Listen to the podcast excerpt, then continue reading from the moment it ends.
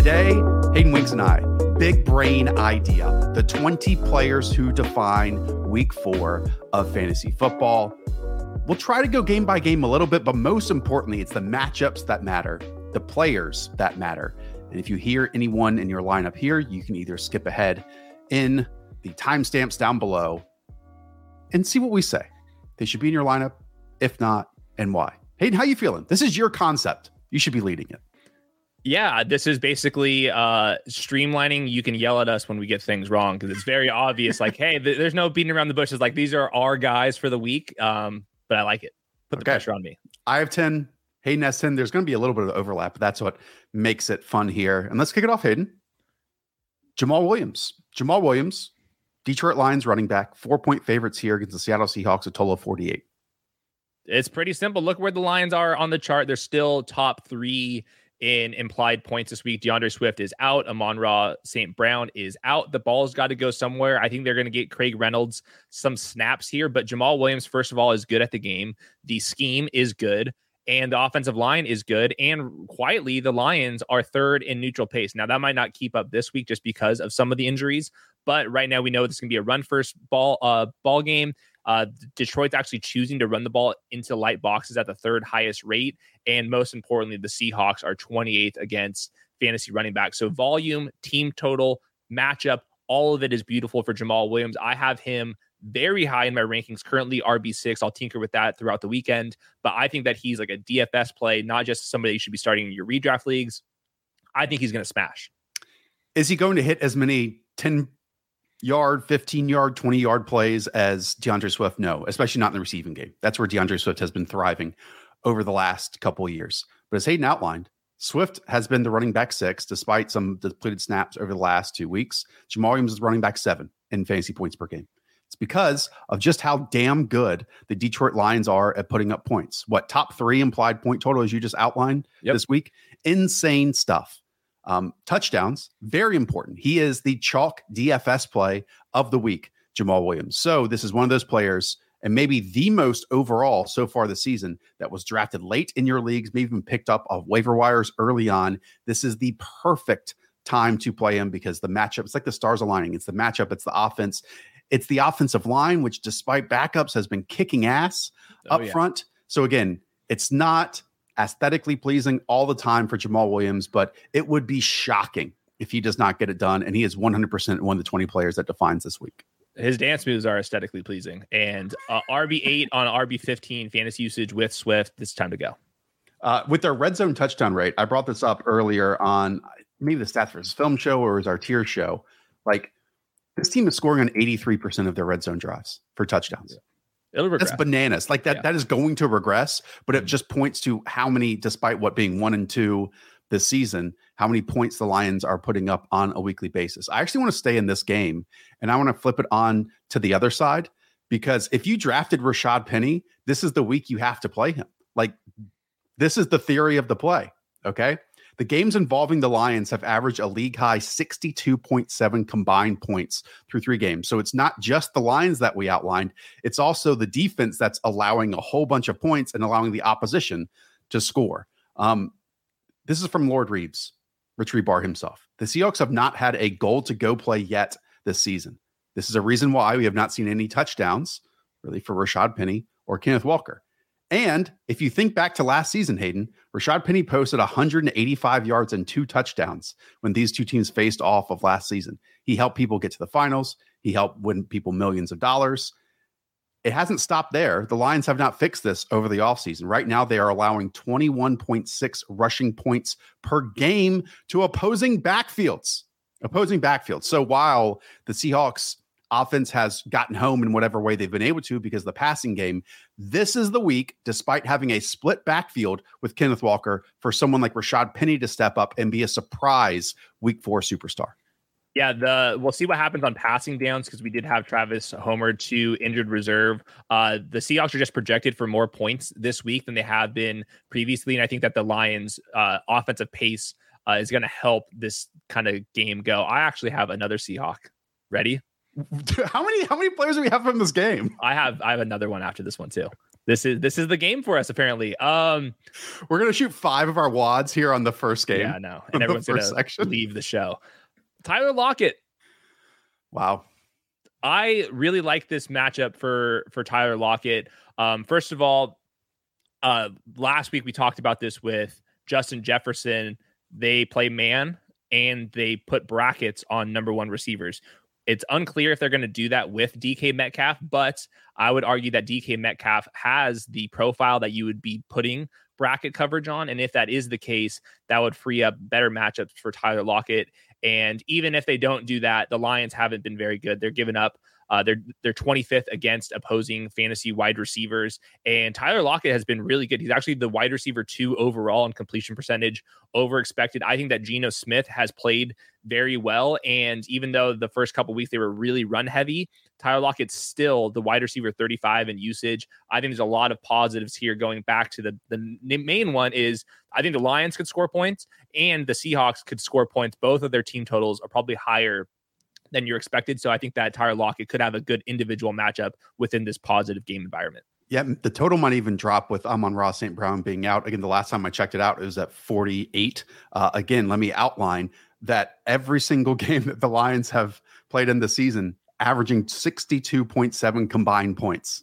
Damn. That's 14 more than the 48 that's projected in this contest. Love the point that you made with the bracket coverages with Jeff Okudah, who is pressing like with double punches, which is something that is so old school with that, like back to the Ricky Manning Jr. days when you could, there was no illegal contact that you could just hang on to these wide receivers it's a style that you don't see again now in today's NFL. And if he is going to line up one on one with DK Metcalf on the outside, then you hopefully have some more free releases, lesser cornerbacks to go up against with with Tyler Lockett. Love, love that one. Um, and this Detroit Lions defense, as we just outlined, they're 24th in defensive DVOA against the run and 19 against the pass. So they have some fun pieces. I'm not going to go out there and say that Aidan Hutchinson sacks have been all that good. Uh, they've kind of been relentless and uh, bring your lunch pail to work. Yes, sacks. yes, effort sacks is the best way of doing it. Yeah. But I think like that's where this Lions organization is right now, where you have to invest so much in young draft picks to get things going. And then this offseason is the one where you like bring in some of those final pieces defensively in, in free agency, and they're just not there yet. Uh, can the Titanic sink at all, Hayden, when we are double picking here with the Seattle Seahawks offense? Well, could I raise you just get it out of the way? Could I pick yeah. up my other player? Yes. It's DJ Chark week what what could go wrong here? All all of this is just Lions and Seahawks, but obviously with a, without Amon-Ra St. Brown, the ball has got to go somewhere. I know Chark's been playing through an ankle injury, but I found a Lions B reporter that said, "quote His absence yesterday was mostly precautionary with his ankle. He should practice today and be good to go." I'm assuming he is good to go. We'll make adjustments. Uh, if DJ Chark can't play, then I would just swap in Josh Reynolds right now. DJ Chark is the wide receiver 44 in usage. We've shown the clips previously. Downfield post routes and stuff. Goff has just missed them. Those will even out throughout the entire course of the season. I think that DJ Chark is pretty good. And right now, the Seahawks are dead last in passing EPA per play. If this thing, thing does get into somewhat of a shootout, I think that DJ, DJ Chark has a profile to be like a probably below average number one receiver, but deep routes, things in the in the red zone. I think that he could be more of the schemed up player here. Uh, they paid him ten million dollars on a one year deal for games like this. Step into the number one role. Look at me producing on the fly and bringing up these DJ Chark plays. These are just inches, feet, yards away from being huge contests. Some of them are him, you know, not winning in contested situations, and some of them are Jared Goff just missing wide open targets down the field he probably has some of the largest figures in terms of air yards that have not existed in terms of fancy points and produced fancy points for us just as of yet. Um, I don't know who's going to get the shorter to intermediate manufactured touches that we've seen from Amon-Ra St. Brown and like the style of player who he is that is a Cooper Kupp slash Robert Woods hybrid yeah. who can be an extra tight end at times, who can do the motions and the sweeps and behind the line of scrimmage. That's not DJ Chark's game. So I don't want people to think, oh, let's just put Chark in the Amon-Ra St. Brown role and let's go from there. You're not saying that. Mm-hmm. What you are saying is, hey, let's beat some of these younger safeties and cornerbacks deep down the field and and hope for the best because at some yeah. point, these deep shots with Jared Goff, when he's not pressured, are going to pay off. And every single week, I said it earlier in the week, a little meme of the guy peeking around the corner on Tuesday that it's DJ Chark week. And that was even if Amon-Ra St. Brown was going to play. Yeah, Let's he's a positive re- positive regression candidate, even if the usage remained the same as it was previously. Good point with TJ Hockenson. This is the TJ Hockenson. Please show that you're a top ten talent challenge week. We'll see if he can actually do it. But this is like clearly a week to put in TJ Hockenson into your lineups. So, how can a show concept fail when we open with uh, four of our 20 players on the Detroit Lions and the Seattle Seahawks? Stack it up. Let's now go to Jalen Hurts. You know, some people who are good at football. Okay. Jalen Hurts this week going against the Jacksonville Jaguars, home six and a half point favorites, a total of 47 in this game. Uh, there's so much talk of this being a great test for Trevor Lawrence. I would argue it's an equal test for Jalen Hurts. You know, the Jaguars are seventh in pass defense DVOA through three games, first in run defense DVOA. As we outline in stats versus film, AJ Brown is special. DeVonta Smith is special, especially in those one on ones that he went up and go went and got it last week in contested situations. But he also had some, you know, manufactured tar- targets and yards after catch too. Even Dallas Goedert had that awesome like shuffle step on his screen for a touchdown. I do want to point out that as much as we have seen Jalen Hurts evolve as a quarterback this year, namely throwing to the left side of the field and over the middle of the field, the one area we haven't seen him evolve yet is stepping up and climbing to the pocket and rolling to his left. You know, this is something that was a huge part of the team's downfall last year in their playoff game because good defenses and good defensive coordinators can hopefully migrate you to certain sections of the field that you are weakest to. It's so clear, and JT O'Sullivan pointed this out in the quarterback school. It's so clear that Jalen, when he is moved off his spot, which has not been that frequent this season, uh, loves to climb and loves the drift to the right. You know, um, the other part that JT pointed out is that early on against the Commanders, the Eagles had no like sight reads. They had no hot reads. They they had nothing open when the you know the the Commanders brought extra people or pressured Jalen Hurts. Um, I don't know how much the Jaguars going to have to do that because again, their front four are freaks. You know, they've got great pass rushers from every single angle and every single alignment, and they can move and twist them and stunt them and do all that stuff. So, as much as I love that Jalen Hurts obviously is a top three quarterback through these weeks, this might be a bit of a different animal. And it's weird to say that against the Jacksonville Jaguars. It's going to be a tougher challenge, but I, I, am looking at the neutral offensive pace, and both teams are top seven. The Eagles are second, and the Jaguars are number seven in the league. And I think that because the Jaguars have been playing so well in general, I think that even though the defenses are pretty good in general, I think that this is a, a, still a positive matchup. Oh, for uh, sure. Uh, for for Jalen Hurts, and like this chart kind of says it all. There's not that many teams in this elite elite category. Look at them all the way up in the top here. So I think this is like a definitely weak start. Everybody, including like AJ Brown and DFS. I have a model out there. It's uh you had a kid middle of the week narrative. I'm going to see uh, we're going to be rocking the cradle in the end zone this week from AJ Brown. Put that into your model maybe how I said that you interpret it as like me having some concerns here. I'm just asking questions of Jalen Hurts. Yeah, it's like, a good test because everything has been so positive and glowing through the Philadelphia. I mean, they're arguably the best team in the NFL through three weeks of the season, mm-hmm. right? And so this just brings something different to the table with so much focus again being on Trevor Lawrence, this Jacksonville offense, and how are they going to respond to the Eagles, so on and so forth. Again, I would say just 18% of the Eagles' drives this year have gone three and out. Like that's the lowest rate in the league. The league averages at nearly 32%, 18% compared to 32%. So it's been easy so far. And this might be the most difficult test for Jalen Hurts, but it helps again that you have an AJ Brown week, you have an AJ Brown and a DeVonta Smith week, then you have a DeVonta Smith week. You know, like yep. any of these pieces can get home any given week. Uh, I would struggle a little bit with any Miles Sanders shares I have this contest. I'm going to go to the other side of the ball here, and I'm going to be touting Christian Kirk this week. Uh, going back to the pace, this is going to be a week where they're projected to lose in a high scoring environment. There could be even more pass attempts, unlike there was last week when they were just running away uh, against the Chargers. Uh, Zay Jones, uh, sorry to you, Josh, did not practice Thursday. He's definitely going to be questionable. We'll see what his game status is. I think that Zay Jones is much better than Marvin Jones at this point, but I think that Darius Slay just in general does not go into the slot. I'm not even sure if that'd be a good matchup with him. He's such a physical corner. I think that might leave Darius Slay on the outside, and their slot cornerbacks not nearly as good. And that's where Christian Kirk eats. But even if it is a tough matchup on paper for Christian Kirk, the usage has been awesome. Wide receiver 13 in fantasy usage, wide receiver six per game and half PPR. And I think that he's protected by the scheme, all those four vert option routes. We're seeing things like wheel routes. We're seeing some screens. We're seeing a lot of deep crossing routes, mesh concepts, all the stuff. He's the focal point of the offense. So even if we are scared of the two high structure and how much talent, the defensive line, all that stuff, I just think he's so protected uh, and I want to be chasing this game environment for Christian for Christian Kirk. Yeah, love that. And it's a third Jones brother who potentially could be filling in for Zay Jones with Tim Jones. Look, if Zay doesn't play, why are you even watching football? To be honest, like what is there to watch? It is a huge change though because just the offense that Doug Pederson has put out there, and trust me, it's a bit of a revenge week. You know, he has some players and staff members that he probably still loves on the Eagles side of the ball, but not necessarily the people who are sitting in the press boxes and the owners boxes this weekend too. Um, I'm excited for this, man.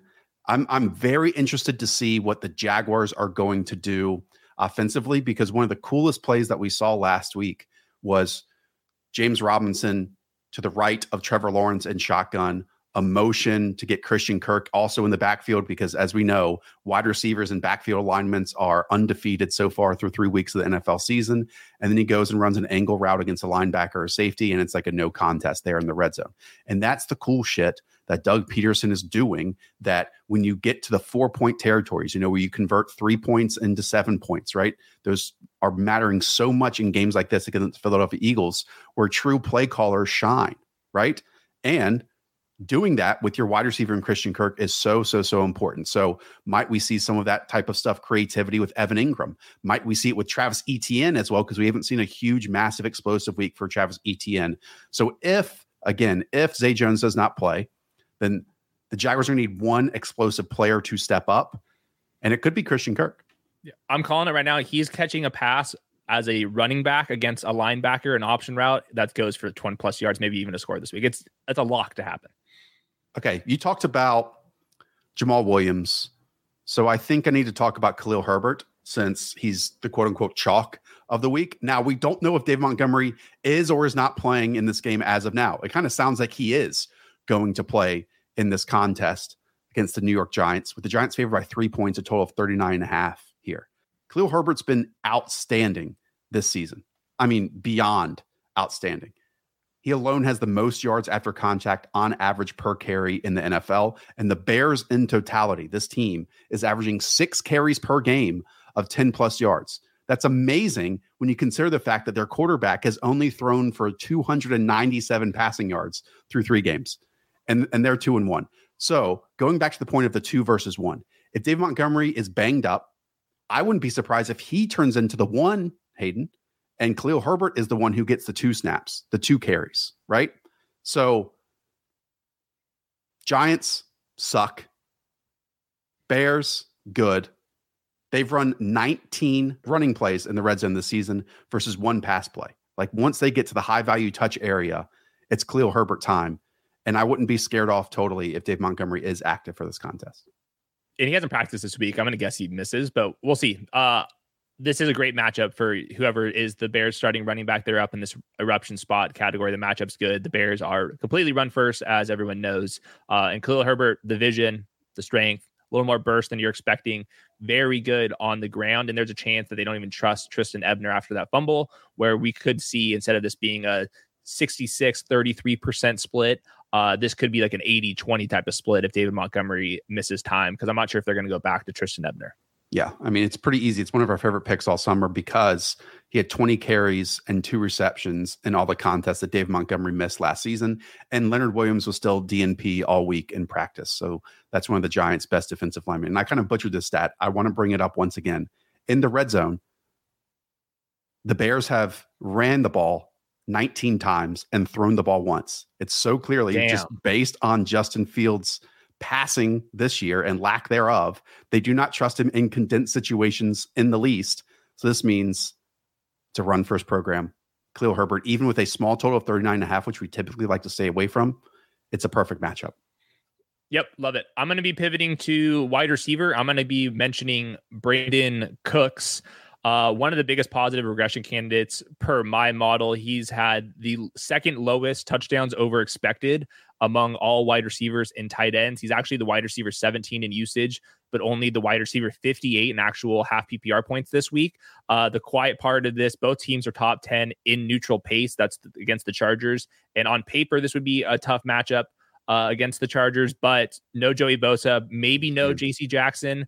Um, he was limited uh, to start the week in in that one game that he did come back playing through that ankle injury. He did not look good, got torched a couple times here. So, um, lots of positives just on paper for Brandin Cooks, and teams facing the Chargers are choosing to pass at the highest rate in the NFL, which is pretty surprising given like the structure of their defense. But uh, teams are choosing to pass against the Chargers for whatever reason. Maybe that's because the secondary isn't isn't very good right now with J.C. Jackson banged up, and this is just a bet on regression, a bet on Brandin Cook's skill set, and I think that this is a week to take advantage. I think Davis Mills not taking that second year step has contributed to Brandin Cook's lack of success, despite what the underlying metrics have to say. Um, I'm with you. This is one where you have to kind of like reset who you think the Chargers defense is, even if they haven't been great so far, because Joey Bosa is like that big of a deal to them. Now they also have Khalil Mack, and hopefully he can step up versus like the void that they've had in the past when Joey Bosa doesn't doesn't hit. But yeah, th- this should be if it's a Brandin Cooks week, this 100% should be it. Um, a little bit nervous about like how many points in total are going to be scored in this game. Like right now, when I checked, it was at 44 with the Chargers favored by five points. But it's in a dome, it's at home, and hopefully Brandin Cooks can get home. Let's do it. Okay. I actually have one from the other side. This might shock you. Okay. Gerald Everett. All right. Let me make the pitch because as the Chargers defense is evolving, their offense is going to have to evolve without left tackle Rashawn Slater. Um, right now, Gerald Everett is at 7.7 aDOT. Okay. Compare that to Keenan Allen at 13, Mike Williams at 14, DeAndre Carter at 13. This is why you bring in Gerald Everett because he's the only yards after catch threat on the team. Agree. Among like all non running backs, he's averaging 7.7 yards after catch this season. Again, the next closest non running back is Joshua Palmer at 5.2. And that was greatly out of whack because of like that 30 yard YAC reception he had a couple weeks ago. Um, the Texans are like extremely average in terms of pass rush grade from PFF, but I don't think that that means Joe Lombardi, who has been very conservative in his usage for someone with an arm like Justin Herbert, will still think, hey, man, we can attack vertical. I think from here on, this is the first week where he like sets the tone for the changes that they're going to have to have on offense when you bring in a rookie six rounder in Jamaree Salyer, who's going to start at left tackle here. And I think a huge part of it is getting Gerald Everett the ball closer to the line of scrimmage and setting him up for yards after catch capabilities. And that's music to our ears because already Gerald Everett is a tight end seven in fantasy points per game. Yeah, I agree. He's the seam guy. He's also the yards after the catch guy. And uh, yesterday, Keenan Allen left practice with trainers, so that may, may be a setback. We'll learn more. Uh, but I thought he was going to be questionable to play this game regardless. And yes, the the left tackle injury matters a lot. Huge, but I think, but not against the Texans as much. Yes, and I was going to say, but also their defense isn't going to be as good on paper. The matchup isn't that bad, and like right now, Vegas is still projecting them uh, for like number seven uh, implied points this week. They're going to be playing fast. That's kind of how this offense has always been. Uh, they're passing the ball a ton, so yes, there might be like a, a, a, fewer touchdowns in general, but I can see pass attempts being there for someone like Mike Williams. Definitely like Austin Ekeler, lots of schemed up touches to him, and then Gerald Everett. Just we might see fewer like deep shots and stuff, but at the same time, like Justin Herbert just might overcome this like to a certain degree uh, as well. Possibly. I I know we focus on skill position players, but like losing a left tackle in Rashawn Slater when your right tackle was already such a question yeah. mark it's probably the biggest drop off from like one talent yeah. to the next yeah. across the league. And Justin Herbert this season, before this injury, had already seen his intended air yards per attempt drop by nearly a full yard. And I'm with you. Hopefully, we get even more Austin Ekeler receptions. I think he's on pace for like over 100 this season, which is nuts. Yep. Um, and if Keenan Allen doesn't play, then we've seen DeAndre Carter really line up in the slot. But more so than anything, DeAndre Carter has been more of a vertical slot player than anything else. And truly, this is the worst unit in the league in terms of after catch capabilities at their wide receiver position, and maybe one of the best at tight end. So I wouldn't be shocking at all. And maybe you drafting on on underdog this weekend with your battle royales or filling out some other DFS contests, I could see Gerald Everett turning in a top three or top four tight end week this weekend. I love Herbert and Battle Royale. Herbert, Mike Williams plus Gerald Everett. Bring back Brandin Cooks. Woo, that's going to win it. Okay, next one for you. Hayden Winks is recommending Diontae Johnson. What Oh. a world we have came to, but this is just a great matchup on paper for Diontae Johnson. The Jets stink on defense. If you guys haven't heard, uh, they're 30th in pass efficiency. The Steelers are at home. Their team total is higher than normal. It's up at 22. Previously, they're like in that 17, 18 range. So they're projected to score more points. And I was looking back just to make sure I'm not losing my mind here looking at the rookie cornerbacks, and he will see some Sauce Gardner on the perimeter. Uh, this also a cover one, cover three base defense, single high structure where you can take a deep shot downfield. Diontae Johnson has had a couple of those near the sideline. They've been miraculous catches. Uh, he's had to overcome them, but he's a positive regression candidate. And I went back to look at the rookie cornerbacks, and nine out of the top 32 uh, corners in coverage snaps per target, teams are choosing to pass at these players are rookies. That is absurd. This has been a trend as always. I think even though we like Sauce Gardner, I still think that this is a good matchup for Diontae Johnson. Just a lot of things are going right in this one week sample for Diontae. This has to be a Mitchell Trubisky week. Like it feels weird to say this, and yes, you have come full circle, touting Diontae Johnson, but you have to do it in this scenario for multiple reasons. One, the Steelers have punted on half their possessions this season. That should change in this contest. Two, the Jets have led for one total snap all year long. Yeah. All year long. Now, Mitch Trubisky is booty. He's awful. But if the Jets can't really pass rush, if they have so many mind blowing mistakes in the back half where they rank as like the 30th worst secondary, 31st worst secondary in the league, then at the very least, if he is protected and even some of the plays that rolling to his outside, Mitchell Trubisky get get home. And so that might even open the door for George Pickens or Chase Claypool or Pat Freiermuth for someone else. But we know no matter what, Diontae Johnson is going to get a handful, hopefully more, of these opportunities. If there's ever a place to turn six targets into a team for over 100 yards and big plays, it is against this Jets secondary. Yeah, I I want to go. I, I don't think people are reading the usage notes in the fantasy usage model. Um, but here's a good one for Diontae Johnson. It's he's the only wide receiver averaging 10 targets per game without a single red zone target, and he's the wide receiver two in air yards. It hasn't mattered. He's only the wide receiver 44 per game, but wide receiver 18 usage, and that stuff will even out. And if he hasn't getting getting red zone targets, this is a week where they should be in the red zone more often. And this is such a joke of a passing chart, and this might be his better one against the Cleveland Browns. Everything is thrown to the sideline, basically. Mhm. Everything. And it's because he's a little scaredy cat throwing where there's open space. You know, he either wants it to go incomplete or have his wide receivers make unbelievable catches, which you've already seen from George Pickens and Diontae Johnson and so on and so forth. So th- this is the week. This has to be the best game of the season for Mitch Trubisky. Questions already asked, but it would be a monsoon of them if uh if this doesn't happen. Okay, I actually have someone on the opposite side because Dangerous. Zach Wilson's back in our life. Okay.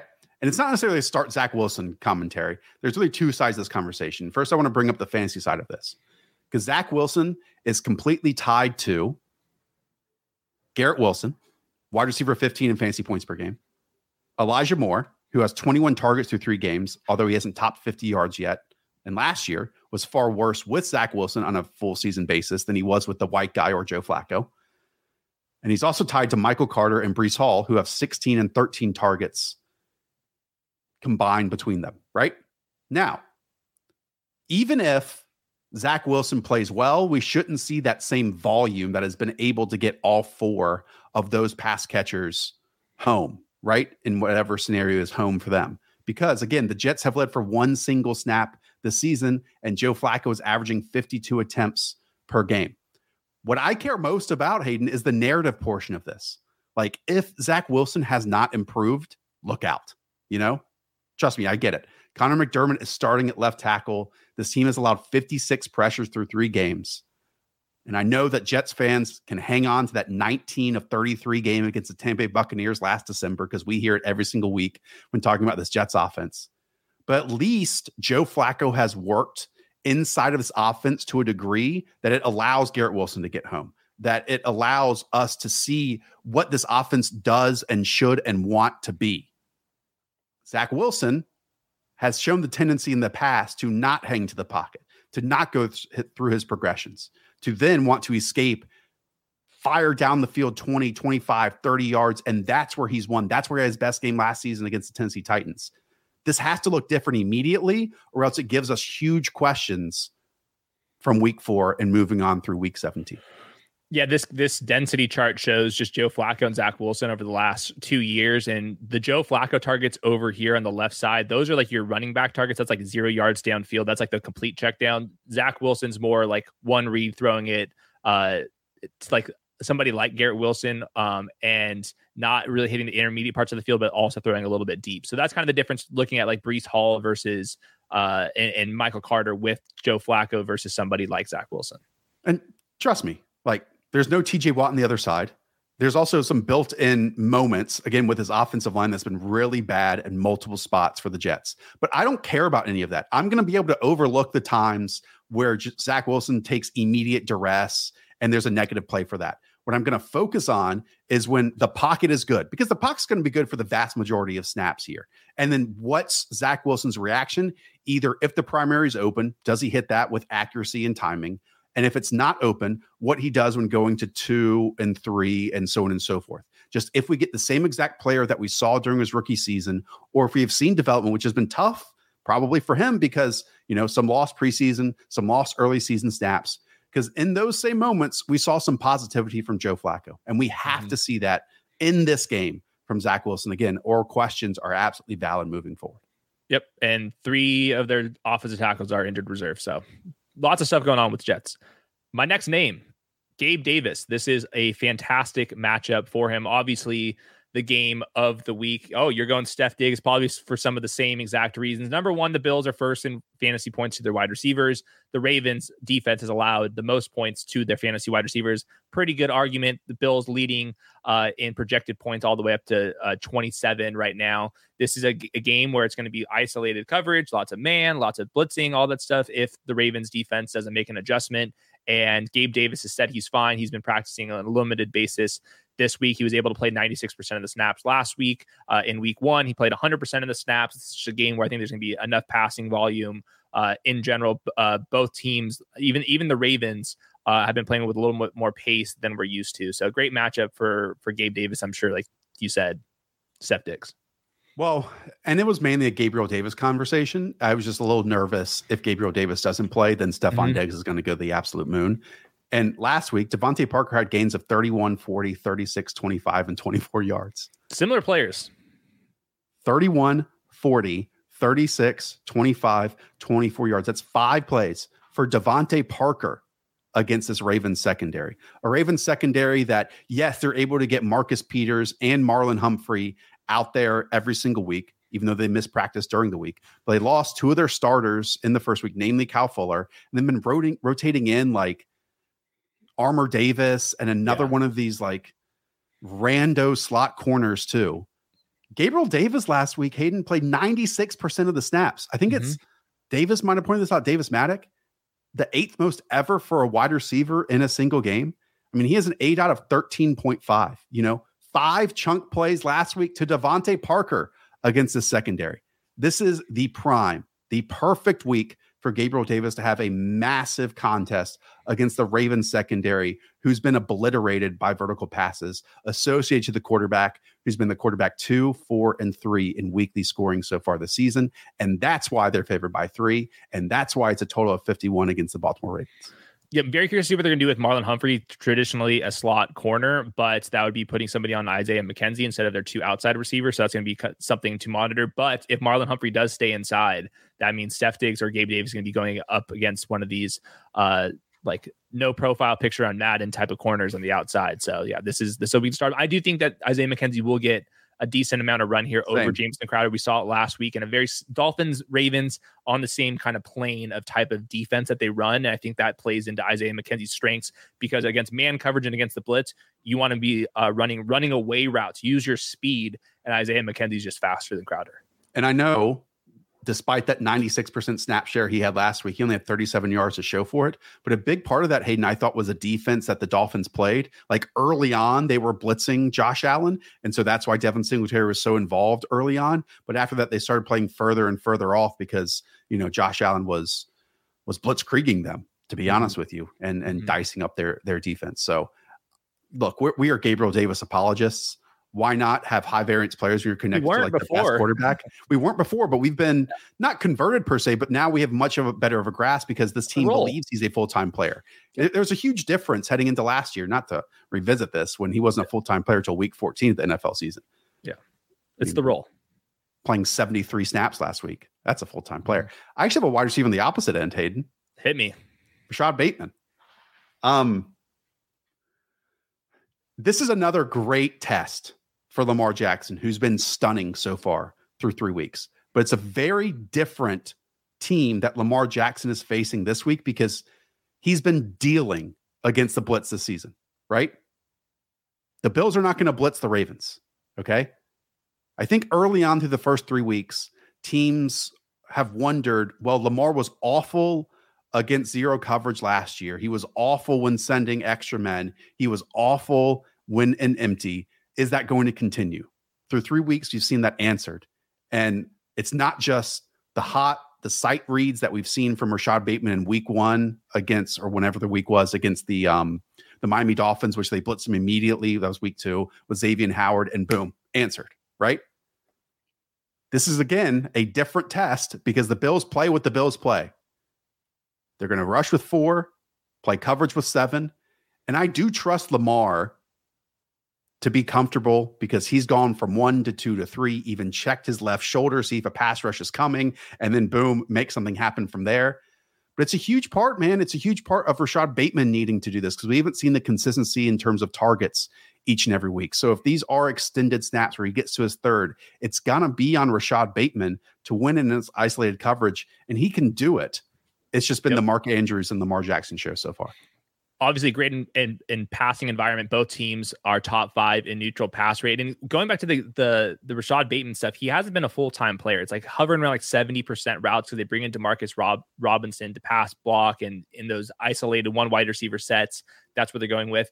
I don't think we're going to get as many of them this week just because the Ravens probably aren't going to be winning by a lot. So I think Rashod Bateman's just going to be out there for more snaps.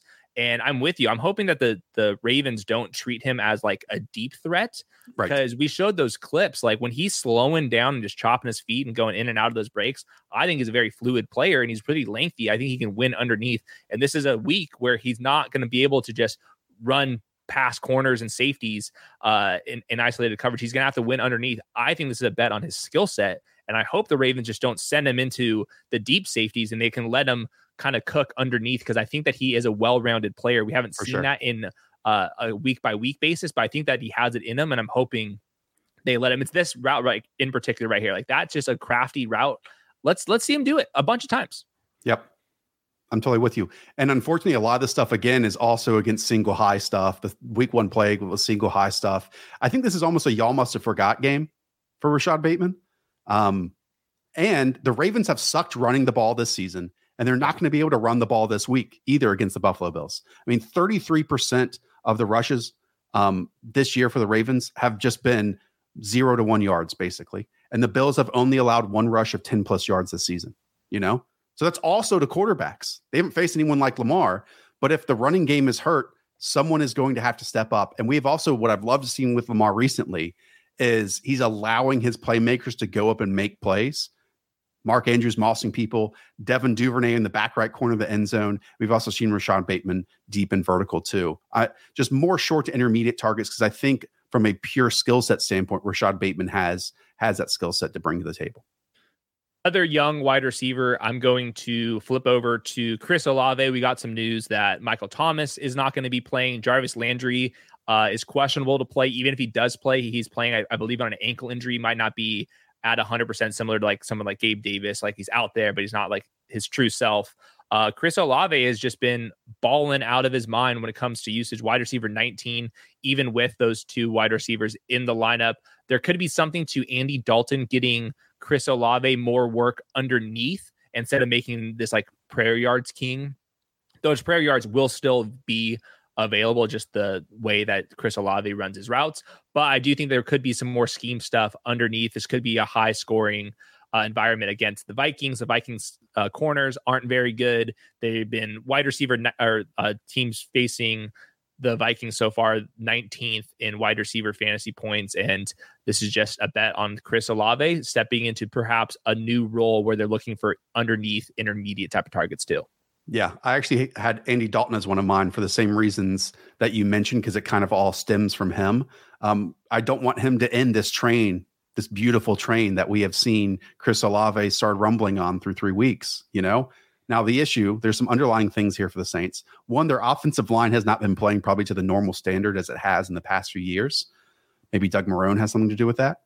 Uh, two, 75% of the points this season scored by the Saints have been scored in the fourth quarter.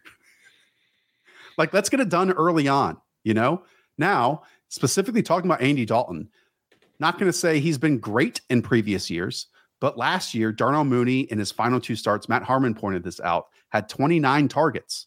That equaled 19 receptions, 195 yards, and a touchdown. I loved how you outlined that Chris Olave he's not just a vertical type player, even though he's been getting there with Jameis Winston. I would say that's more of a quarterback thing and how the Saints have been trailing in these contests, and that's where he's been needed because Chris Olave has a well rounded skill set.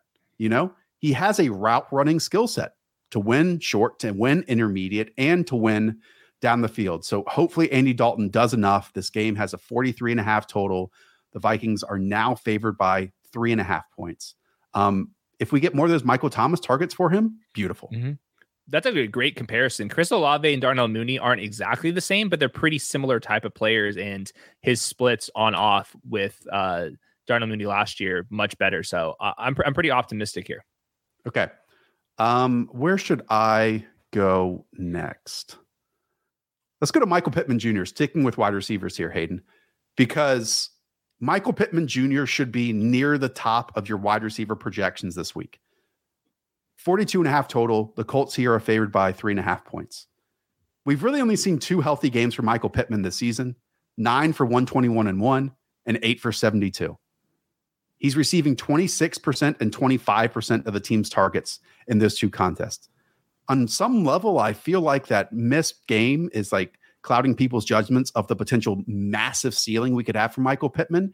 And this might be, again, the lowest you'll be able to see him for projected points for the rest of the season. I mean, he has the, as many targets as the rest of the team's wide receivers combined. And again, he missed an entire game.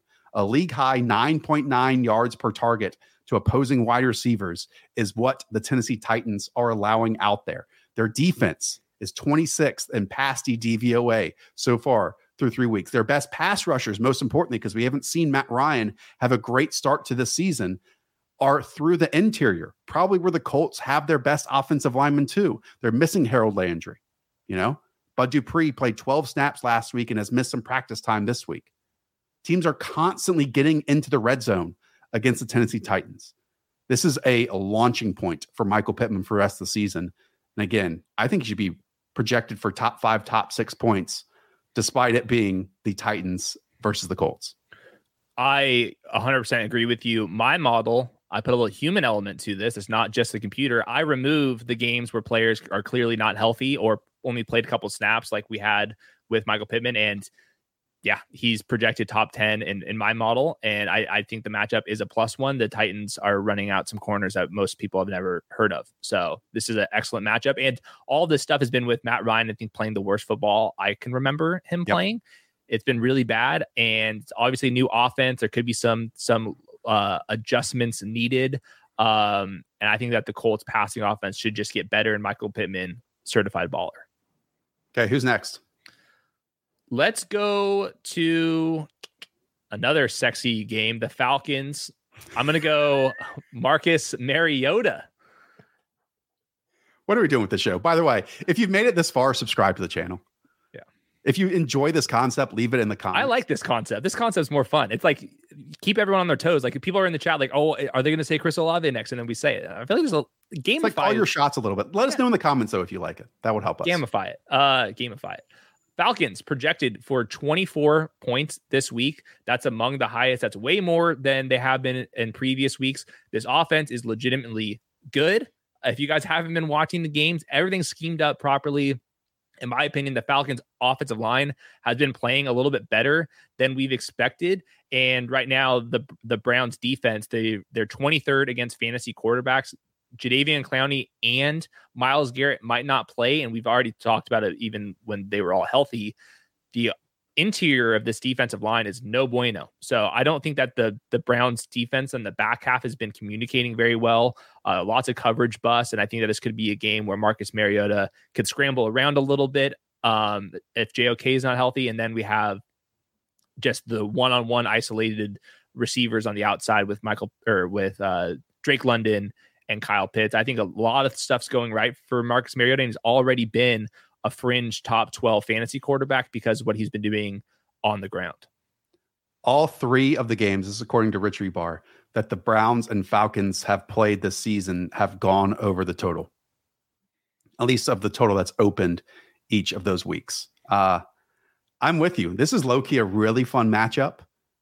Jacoby Brissett versus Marcus Mariota, both I'm not saying excelling in the offenses that are put out there, but from the perception of who these players are, if you just stack them one through 32 on quarterback lists, these are well run offenses. Um, I would still love fewer sideline targets to Pitts and more easier stuff like what we saw with potentially the tight end on the opposite side for the Cleveland Browns for for Pitts. But that doesn't take away anything that Marcus is doing because they're doing some really cool motions, some really cool action, some really cool formations with full house in the backfield. I keep hearing like, well, Desmond Ridder's inevitable to start, so on and so forth. And maybe his. Like, no. I'm sure that they want to see what he's going to do in maybe week 17 or week 18, something like that. But not because of the play that Marcus Mariota has had in the in the opening three weeks. Like for who he is, he's played just about to the best of that capability. They're seventh know? in passing EPA. Seventh. Yeah. Yeah. It's been fun to watch. He's a great athlete too. And I feel like mm-hmm. he's become more aggressive than ever. My issue with Marcus always in the past, loved him, but he's always a bit robotic, you yeah. know, and conservative in his play. But Arthur Smith is almost like, hey, man, we're going to have Drake London and Kyle Pitts run down the field. We're going to keep in an extra blocker or two, give you as mm-hmm. much time as you want. Don't worry about the pocket and we're going to just let you unload it deep and yep. stretch the field vertically because he has one of the highest intended air yards per attempt in the league. And that's been a cool wrinkle of his game this year and his what third stop in or fourth stop in the league. Yeah. I it might have been the athletic football show.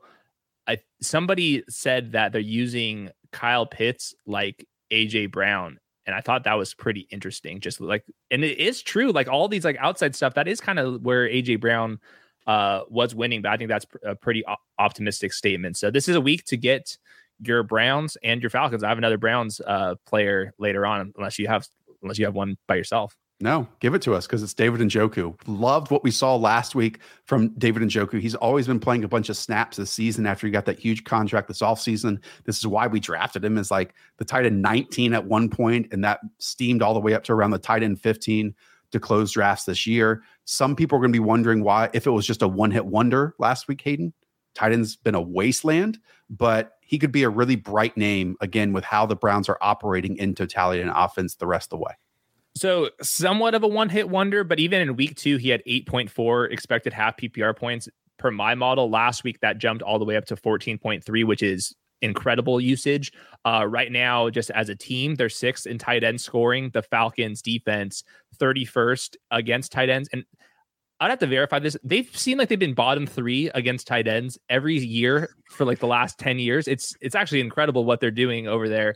Uh, but David Njoku, grown ass man, clearly good at football, yards after the catch and downfield threat. He kind of do everything. He's blocking his ass off uh, as well. That's why he's a full time player. That's why they paid him a ton of money. And Jacoby Brissett is picking apart defenses. There's going to be a lot of pressure looks from Dean Pees, But David Njoku, I think, is going to be able to have yards after the catch ability. And right now, the Browns are projected for top five points this week. The Cleveland Browns.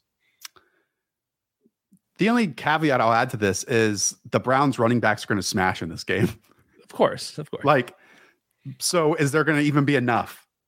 I mean, obviously they're there's they're going to try to put up points.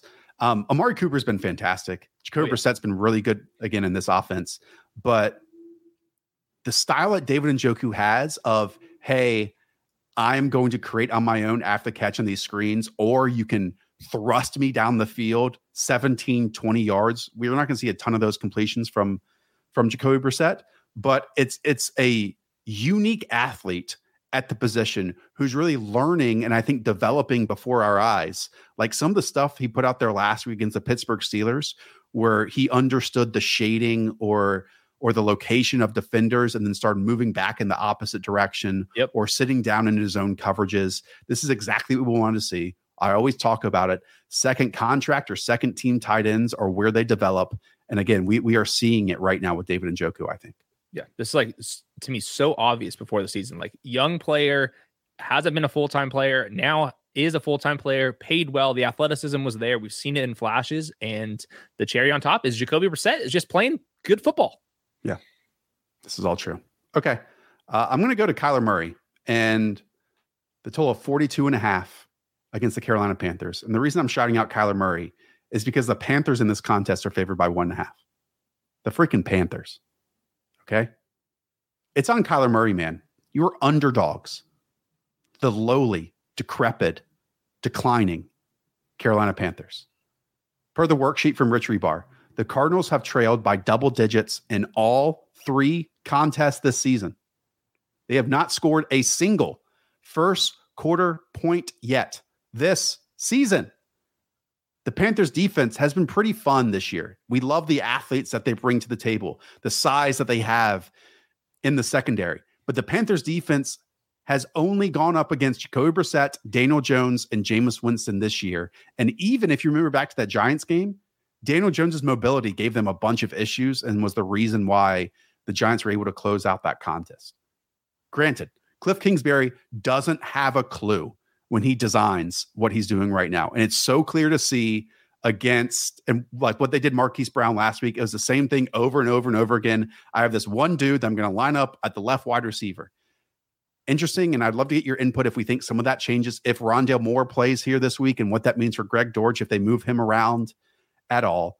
But Kyler needs to show that he is the best offensive player on either one of these teams after putting up just 13.4 fantasy points last week and just win this game, man.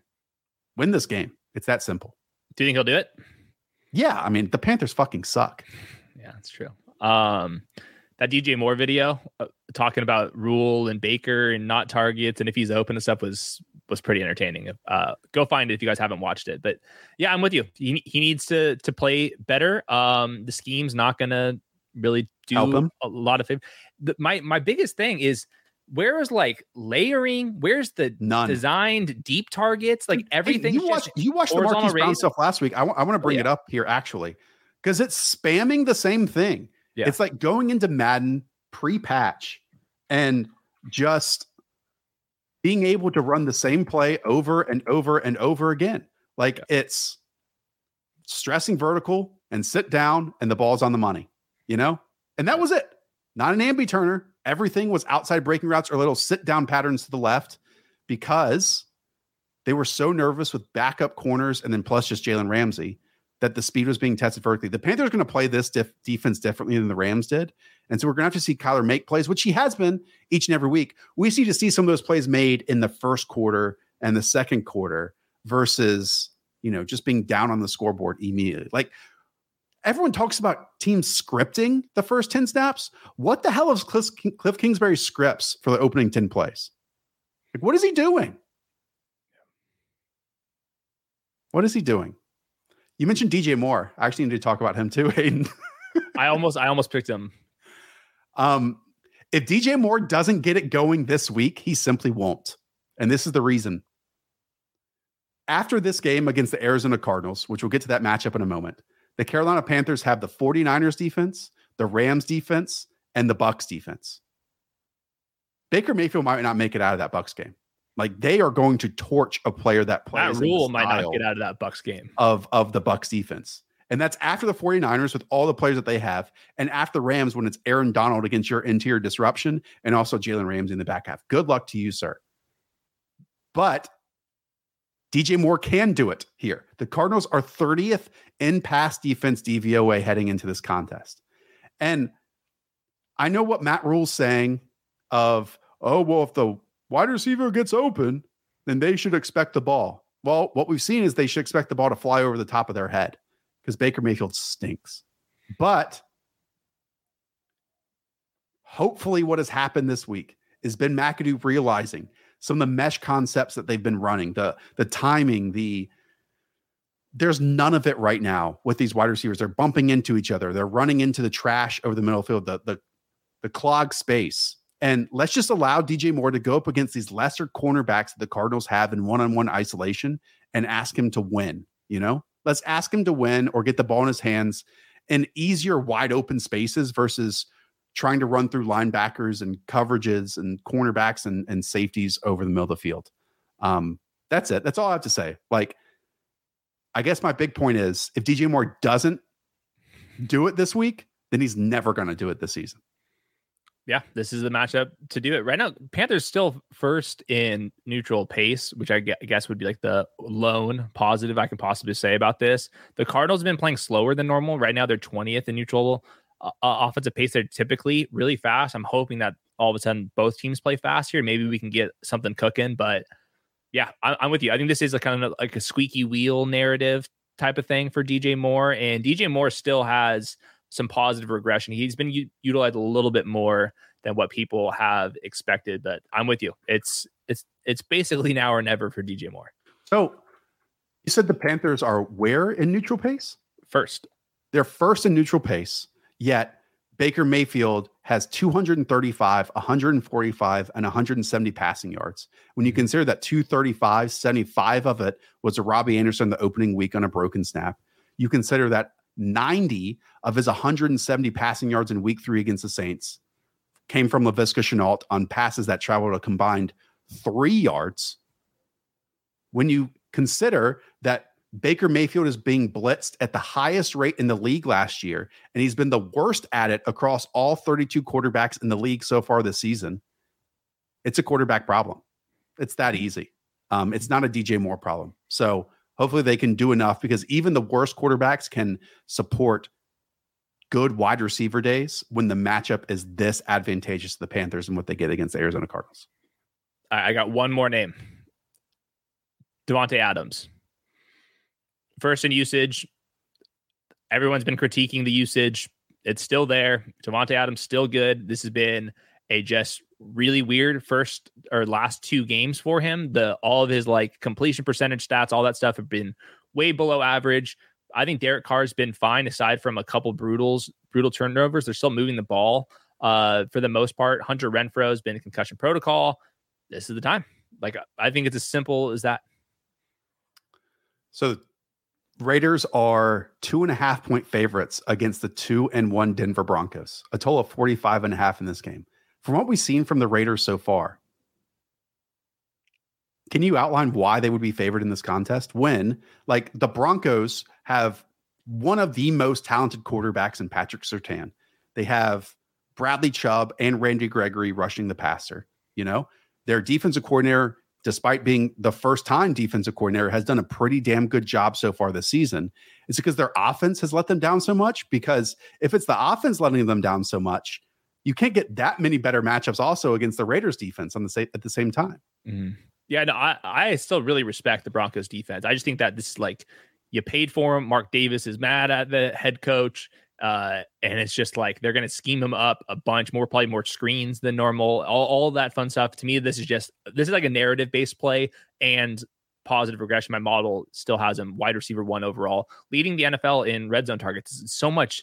Yep. They don't like try to run the ball the red zone. It's just like, all right, does Darren Waller have an isolated matchup at the top? Okay. If no, then all right, does uh, Davante Adam have an option route underneath it, and sometimes they bracketed him on that one, and he still still scored a touchdown because he's so yep. savvy. And then if those they don't like those looks, then they'll run the ball in the red zone. So this is just Davante Adams. I, he hasn't been worse in my opinion. No. Um, new offense. Look at him going It's really the quarterback who's just played bad, you know?